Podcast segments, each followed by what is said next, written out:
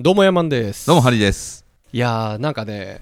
すごいことが起きてしまったんですよ俺すごいことちょっとねこれ聞かれてる方もびっくりすると思うんですけどなんとですねあのおとつい発覚したんですがはい僕がコロナ陽性患者でしたすごいことですねすごいことです本当にはいでねええちょっとえちょっと待ってどういうことってちょっとなってると思うんで、はいあのー説明させていただきますとはいえーっとまず何から説明しようかな僕の体調から言うと僕の体調は本当軽症なんですよね咳も出ないし息も苦しくないし肺のレントゲンの肺も綺麗な状態なんですねはい、で頭痛とか吐き気もなくうん味覚もあるんですよお味覚ねよく言われる味覚もあるんですよでちょっと鼻詰まってるかなぐらいはいじゃ僕ちょっと今若干鼻声やと思うんですよそうっすねで鼻が詰まってる感覚があるからあのまあ飯食った時にこう鼻に抜けるうまみみたいなのあるじゃないですかはい風味とかはいはいああいうのが確かに感じれないのかなっていう感じはあるまあでもそれぐらいなんですねそうそうでいや本当に味覚ないんかなと思って俺昨日、あのうんちくわとわさびが晩飯にあって、はいわさび舐めてみたんですよはいはいめっちゃ辛かったからね めっちゃ鼻ツンとしたからねだからねはい味覚はあるんですよねはいいやちょっと待ってよと、あのーなんでそれが発覚したのかと、 ちょっといろいろ順序を立ててね、説明していくと、はい今、収録してるのが4月30日なんですね、金曜日、ゴールデンウィーク前なんですけど、うん今週の月曜日、26日の月曜日に、えっとちょっと体調が悪いというか、なんか疲れたなという感覚になったんですよ。疲れたうん、うんで土日も僕働いてたんでで休みなく働いたからあちょっと疲れてたんかな休もうと思ったのが、えーで早く寝たんかな月曜日にで火曜日朝起きたらで月曜日の段階で、えっと熱が7度あったんかな7度ちょうど7度、はあい微熱だと思ってうんで次の日、えー寝て起きたらもう6度3分になってたんですねはいはい下がってますねで、えー、と普通に仕事して夕方ぐらいにまたちょっと熱が上がってきたんですよパッて測ったら7度9分まで上がってあ結構ありますね僕が7度9分まで上がるなんてもうないんですよ生きててないんすねそこまで熱上がったこと本当に小学生以来でむっちゃくちゃびっくりしてうんこれはもう体温計の間違いじゃないかなというぐらいで僕人生で1回8度ぐらい熱出た時にむっちゃしんどかった記憶があるんですよ小学校の時はいもう頭もガンガンして喉も痛くって歩けないみたいな状況が、うんあれが8度だっていう認識があったから、はこれいなんか普通にまだ動けてるし確かにちょっと体だるいけどみたいなうん7度9度おかしいって何回測っても7度9とかね7度8とかなんですようんでちょっとなんか体の関節がこう周りが悪いみたいな節々が痛いうんって言うんでしょうねあれを多分でそこまでひどくない感じでちょっと違和感あるなとほうほうほう でまあそれが夕方やったんでいやこれもしかしてもしかしてもしかしてかなと思ってまあよぎりますよねよぎったんですよねでまあ子供もいてるしもう今日は早く寝てで明日朝から病院行こうとで、えーそのその日は早く寝てパッて起きて起きたらまた熱がね6度2分になってたんですよ下がってますね下がっててあの普通なんですよ体の節々が痛いとかうん何かがどうなってるっていうこともなくって、まあ、熱なかったあもう大丈夫かなと思ったんですけどその7度9分まで上がったことが引っかかって、まあ、念のために検査だけでもしておいた方がいいなと思って、でかかりつけのお医者さんのとこ行ったんですよはいで、まあ、事情を説明して今は全然しんどくないんですけど昨日一旦7度8度近くまで上がって体の節々ちょっと痛かったんで、あのーこんな時期だし検査したいっていう風に言ったらまずは血液検査しましょうみたいなうんなんかそこのかかりつけ医そこの院クリニックではなんかいきなり PCR 検査してさせてもらえなかったんですようんうんうんで血液検査である程度の数値が出ればそのコロナかその細菌性のウイルスかみたいなある程度判断つくからそこで怪しかったら PCR 検査受けるっていうのでいいいいと思いますって言われたんですねはいああじゃあ分かりましたっつって血液検査して結構待たされたんですけどうん血液検査の結果がうーんちょっと怪しいって言われてちょっと怪しい、うん、マジっすかってなってこれもう今こんな時期だから受けといた方がいいねって言われてうんうん、いやもうぜひぜひ受けさせてくださいって今日受けれるんですかって受けれますって言ってそこで紹介状を書いてもらって、うんで大きい病院に行ったんですよはい、でその大きい病院でそこでもまた結構待たされたんですけどうん、そこで、えー、とまず血液、えー血液を測って、えー、と血中酸素血中酸素を測って PCR して最後胸のレントゲン取ったんですよねであの結果が、えー陽性だったら電話がかかってくるとはいで陰性だったら電話かかってこないとほ遅くとも明日の午前中までには陽性だったら電話があるからって言われてはい返されたんですよ、うはいはいでそんなまさかなーと思ってもう気が気じゃないですよね、うんそのでもうそこから自分がコロナ感染者かもしれんと思ってうんもう誰ともこう接さぬようにはい家で帰ってもまあ子供と嫁を完全にこう隔離なんていうの俺はもう部屋に閉じこもって出ないようにしてうんで外に消毒液とか全部セッティングしてうんでもう買い物は嫁に頼むみたいなはい感じにしてでまあ言うてもね平日やったら普通に仕事してたんですよ、うんうんで電話ないだろうなーとかって思ってたら 夕方にうんプルルルってなって、はなんいか06大阪のねうわーこれ絶対病院からやと思ってめちゃくちゃ嫌な予感したんですけど「はい」って出たら「すいません陽性でした」ってうわすいーませんってはいマジかと思ってもうその瞬間もうもうねちょっといろいろ予想してたんですよそのお客さんへのどうのこうのとかその濃厚接触者がどうのこうのとかその、はい会ってた人たちに移ってる可能性のどうのこうのとかさうんまあいろいろ考えるじゃないですかうんでまあ来たーと思ってでまずはそのあ分かりわかりましたとで保健所からあの電話があるんであとは保健所の指示に従ってくださいって言われたんですねはいでただ今大阪まあ僕ら大阪に住んでるんで大阪ではすごい感染者が爆発的に今増えててうん保健所の対応が追いついてないとうんで陽性患者には保健所から連絡がして普通はその日中に保健所から連絡ああってその濃厚接触者とか感染経路のヒアリングとか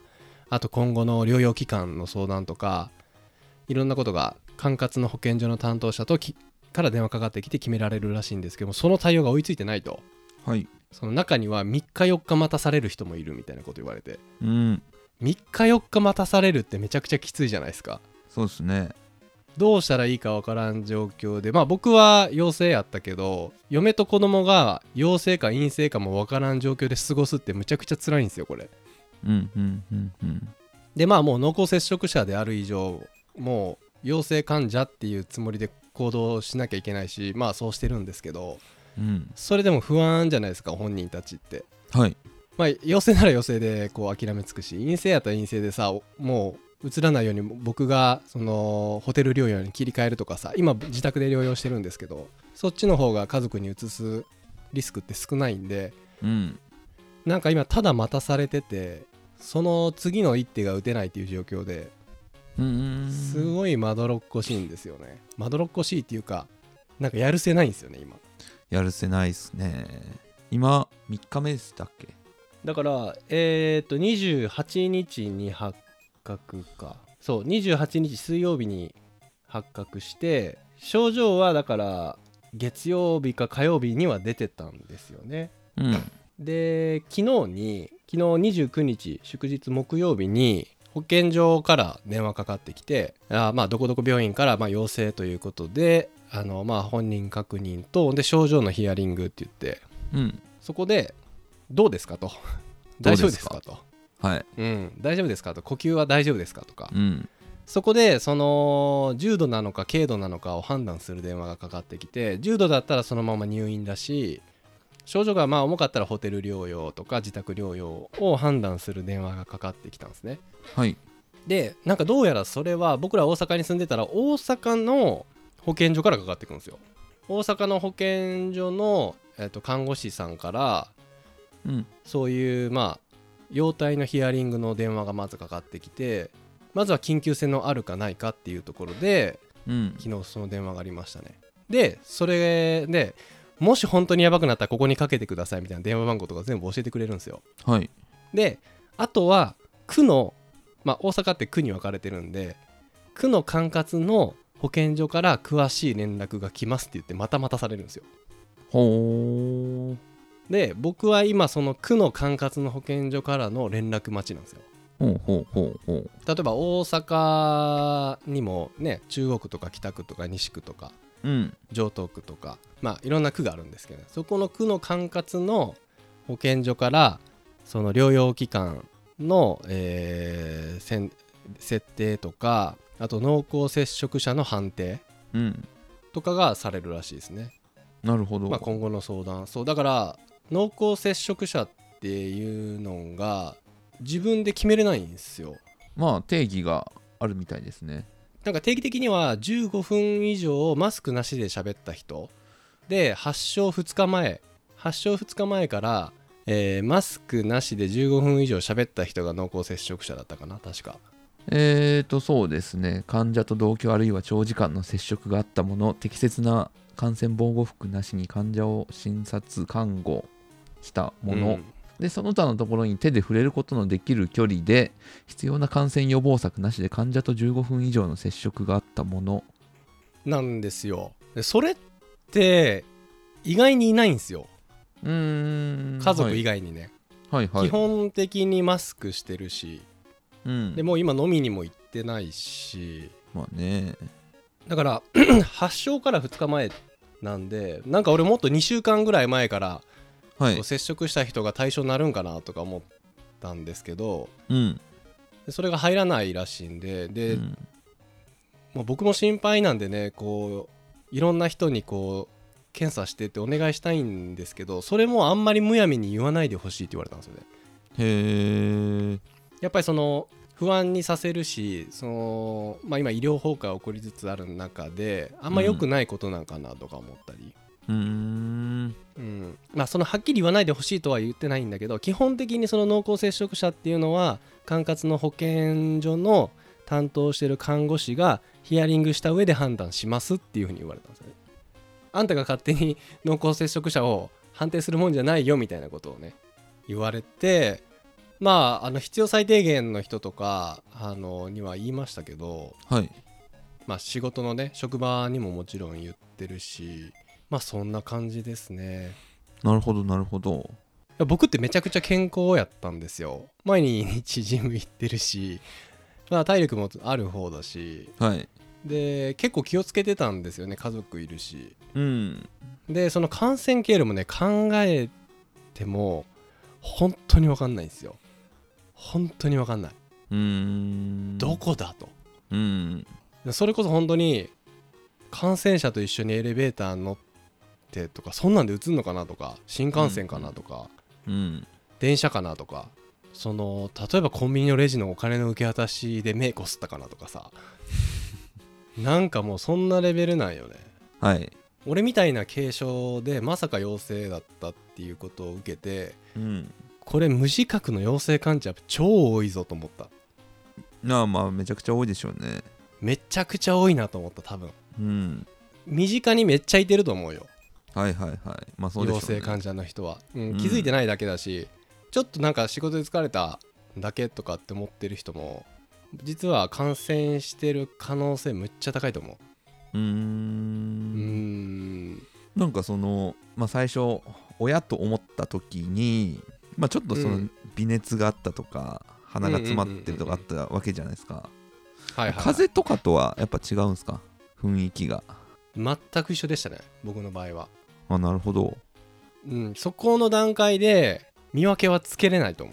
ううーんあと本当に肝に銘じといてほしいのがまあ僕の声のトーンとか若干鼻声だと思いますけどあの普通なんですよ僕今はい元気なんですよ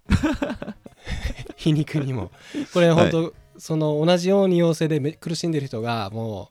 うね何十万人っている中で本当にこういう言い方していいのか分かんないけど元気な人もいてそのまあ僕ジム行って体も鍛えてたし運動もしてたしでまあ好き嫌いなく本当に健康的な自分で健康を意識して健康って思いながら生活しててもかかったっていううん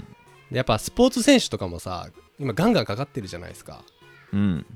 だから今の自分の状態が健康とか健康じゃないとかもあんまり関係ないのかなと思ったあーなるほどそういうなんか身体的な健康とまた別軸みたいな、別うん別軸ですねこれ完全にうんでもうほぼ運運 運もあると思ういや運はありますよねうん運はあると思うたまたまそういう人と出会っちゃってなんかしたとかうんもう本当に今この状況誰がかかってもおかしくない状況だなっていうのはもう僕身をもって感じたうんうんだってうつるようなことしてないしうんうんどこでもらジムいやでもあのジムではうつらんやろとかさうんうん電車とかさ でも電車で映ってたらねもうもうダメでしょうんもうだって電車ねみんな乗ってますからね普通に乗ってるじゃないですかうんどこなんだろうねそれがまだ分かんないんですよねそうっすようねんいやもうもちろんそんな変な店も行ってないし 変な店も行ってないしはい飲みにも行ってないしうん昼飯食ってる時とかねでも昼飯も今ね全部こんななんかカバーされてるじゃないですかラーメンラーメン屋さんとかでもさあそうなんすか僕全然行ってないんでわかんないですけど、まあなんかいろいろ対策はありますよねそうそうそうで、もういろんな店舗で検温しないと入れないはといか、うんまあ、もちろんさっき言ったジムでもそそんな状態でちゃんと検温してうん体調確認して OK でやったら入れてみたいなこと全部やってたんでだから僕のそのライフスタイルの生活の中で感染してたって気づけるポイントがないんですようんそのその1回ちょっと体調崩したっていうところだけはいだからまだねあのうちの嫁と子供がプラスかマイナスかどっちか分からんからはいねもう本当今ねあの3000円ぐらいで PCR 検査受けれるらしいんですよそういうクリニックとか、うん、自費でまあ1万も出せば受けれるはずなんで、うんうん、うん、一回受けた方がいいっすね皆さん絶対に受けると怖いけどねもうややこしいことだらけだからいろいろとまあねそうっすよねで、まあ、こんだけ自粛自粛って言いながらもさ、まあ、実家が近かったらじいちゃんばあちゃんに孫の顔合わせるとかまあいろいろねやっちゃってると思うんですけど、うんっていうかそれしないと生活できないしでもそういうところそういう行動がいざ自分がかかった時に全部めんどくさいことになるなるうん、例えばじいちゃんばあちゃん大丈夫とかじいちゃんばあちゃん濃厚接触者になってないとかうんなってなくても心配やん、うん、うわあの時行かなきゃよかったみたいなねうんうんうんそういうことがいっぱい出てくるからうんうんやっぱりちゃんとこの自粛期間っていうのは自粛していた方がいいいいですねあの本当誰 ね誰がかかってもおかしくない状況っていう、そうっすよね うん、今がもうベストベストな状況でベストな健康状態でも関係ないからうんピュってなんかもうウイルスがね鼻の中からピュって入ったらねもうそれで感染するからそれは本当に わかんないけど、うはいん、その健康状態によって症状が軽い重いかはあると思うよその基礎疾患ある人は重症化してるし健康な人って本当に俺みたいに何もない熱も上がんないしうんちょっと鼻詰まってるかなぐらい、まあ、俺の場合本当ありがたいことにこの軽症っていうのがねうん本当に良かったなと思ってこれでほん何このもう呼吸困難みたいになってさ寝込んじゃって何もできませんみたいなことになっちゃうともっと状況ひどかったと思うんですよねうんうんうん、でもそこが本当にまだ良かったなっていうこととあと僕の周りにそんな重症化しあの移ったとか重症化したとかうんうんなんかそのそんな人がまだいないんでなんかそんな人が出てくるとねもう俺が移しちゃったんかなとかっていや思いまうすじゃないよねですか、ううんもうそれが一番きついですね、でやっぱこのコロナの一番怖いなと思ったポイントがそのもちろんその人の命を奪うウイルスっていうのも怖いんだけどもう一つ違う側面で怖いのがあってその被害者が加害者になっちゃうっていうところうんうんでまあ変な話僕も感染した被害者なんですけどその被害者である僕が誰かに移しちゃうと今度加害者になっちゃうんですよねなんかこの負の連鎖がめっちゃ怖いなと思いますあー例えばまあ僕はねもういいいいというか、あのー大丈夫なんですけど例えば子供とかがさ、えーもし陽性やって幼稚園で誰かに移しちゃったとかさ、うん、小学校がなんか閉校になっちゃったとかさそれが原因でとか、うんやっぱ陽性患者に対する精神的攻撃というかさうんそういうものも発生するじゃないですかありますねまあ海外なんかではねもう差別がねすごいあったじゃないですか一時もうアジア人っていうだけでいきなりどつかれるみたいなさうんうんまあそれはエスカレートしすぎで日本ではまあなかなか起こらないと思うんですけどそれでもねちょっといじめとかさあるみたいなんですよね、コロナにかかっちゃった家で、まあその子が原因で学校が閉校になって、えー陰性になってまた復帰した時にいじめが発生してるみたいなさうんいやそういうのが一番怖いなと思ううんうんうんいやだからもう俺今後陽性の人たくさん出てくると思うんですよね自分の周りでもうんはいめちゃくちゃ優しくしようと思って優しくねうんいやでも本当に辛いですよ多分この状況でうんいろいろ言われるとそうですよねうんやっぱ前と後で全然考え方変わりますか考え方はむちゃくちゃ変わりましたマジでコロナ感染力やべえっていうのとうん健康だから大丈夫とかいうのは関係ない、うん、運運ですね運運も、うんかまあ、基本的に全員は自粛っていうのとかこの対策とか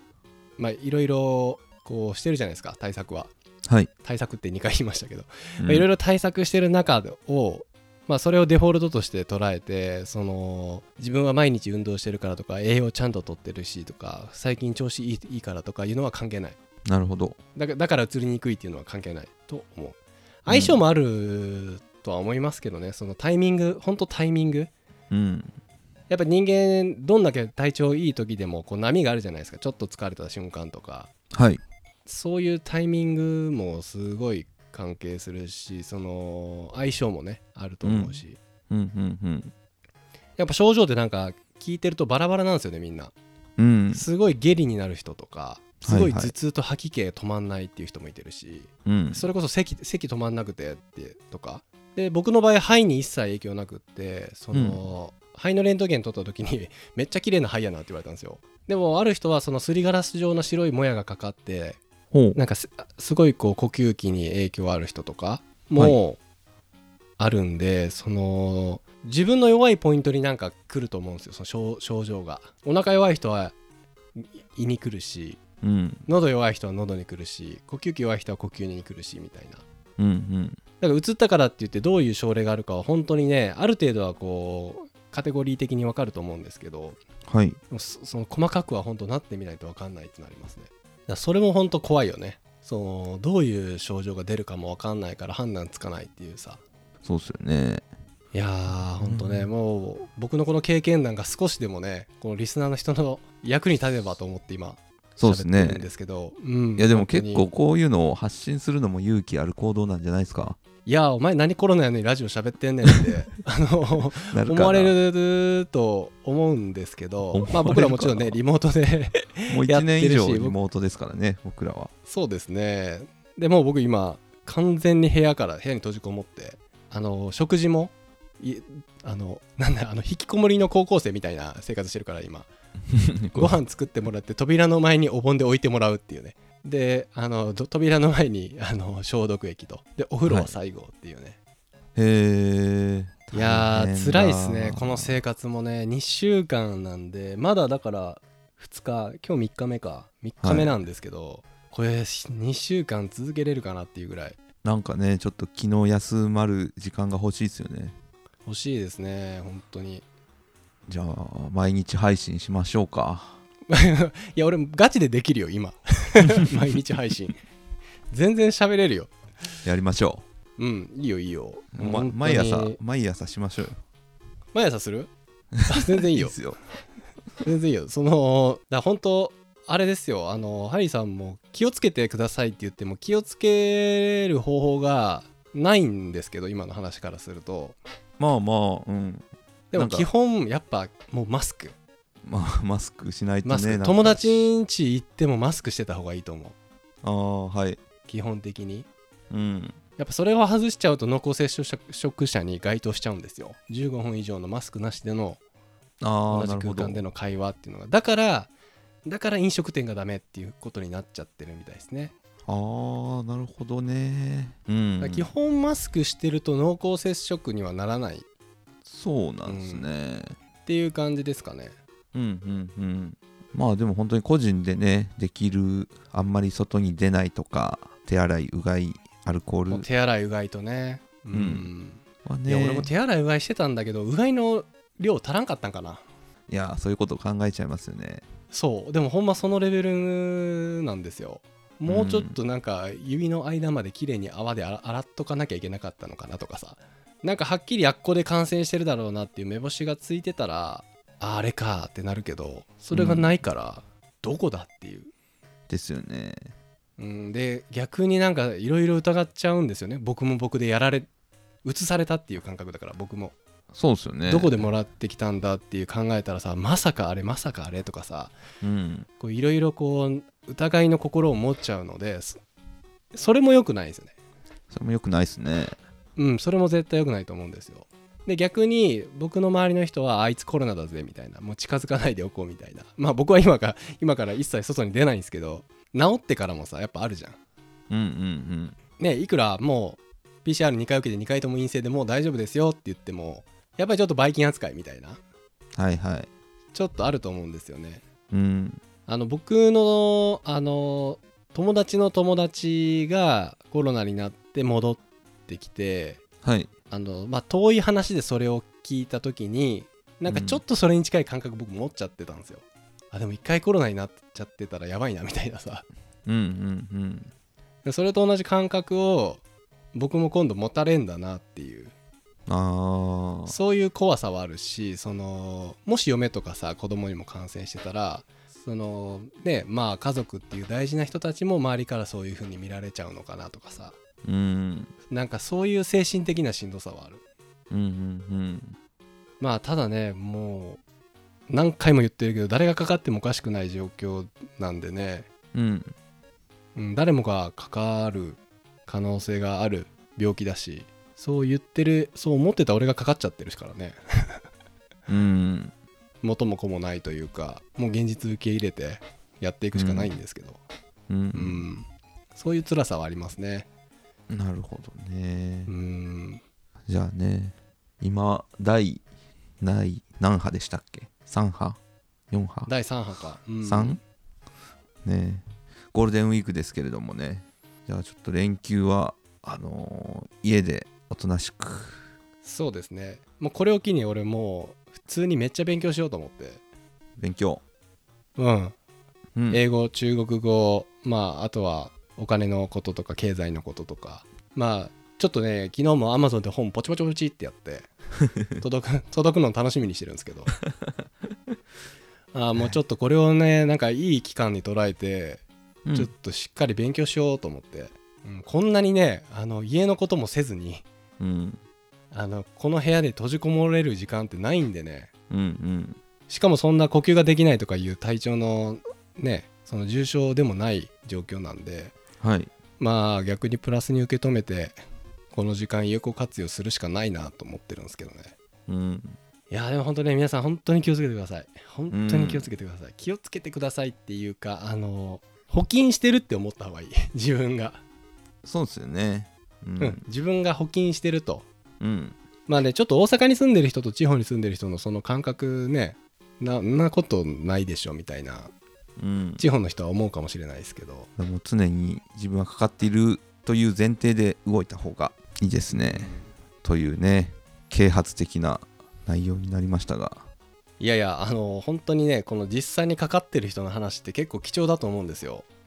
いや僕もなんか直接聞いたことはなかったんで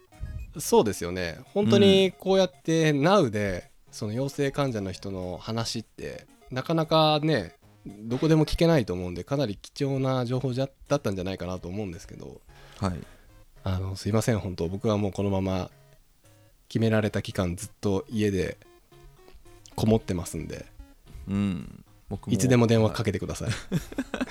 電話番号じゃあ概要欄にはい貼っておきま概す要欄にこんな感じでねそうですね皆さんも気をつけておは過いごしください、いや本当に気をつけてください。ね僕も気をつけますということとい でうことでどうぞさよならそっちか。さよなら。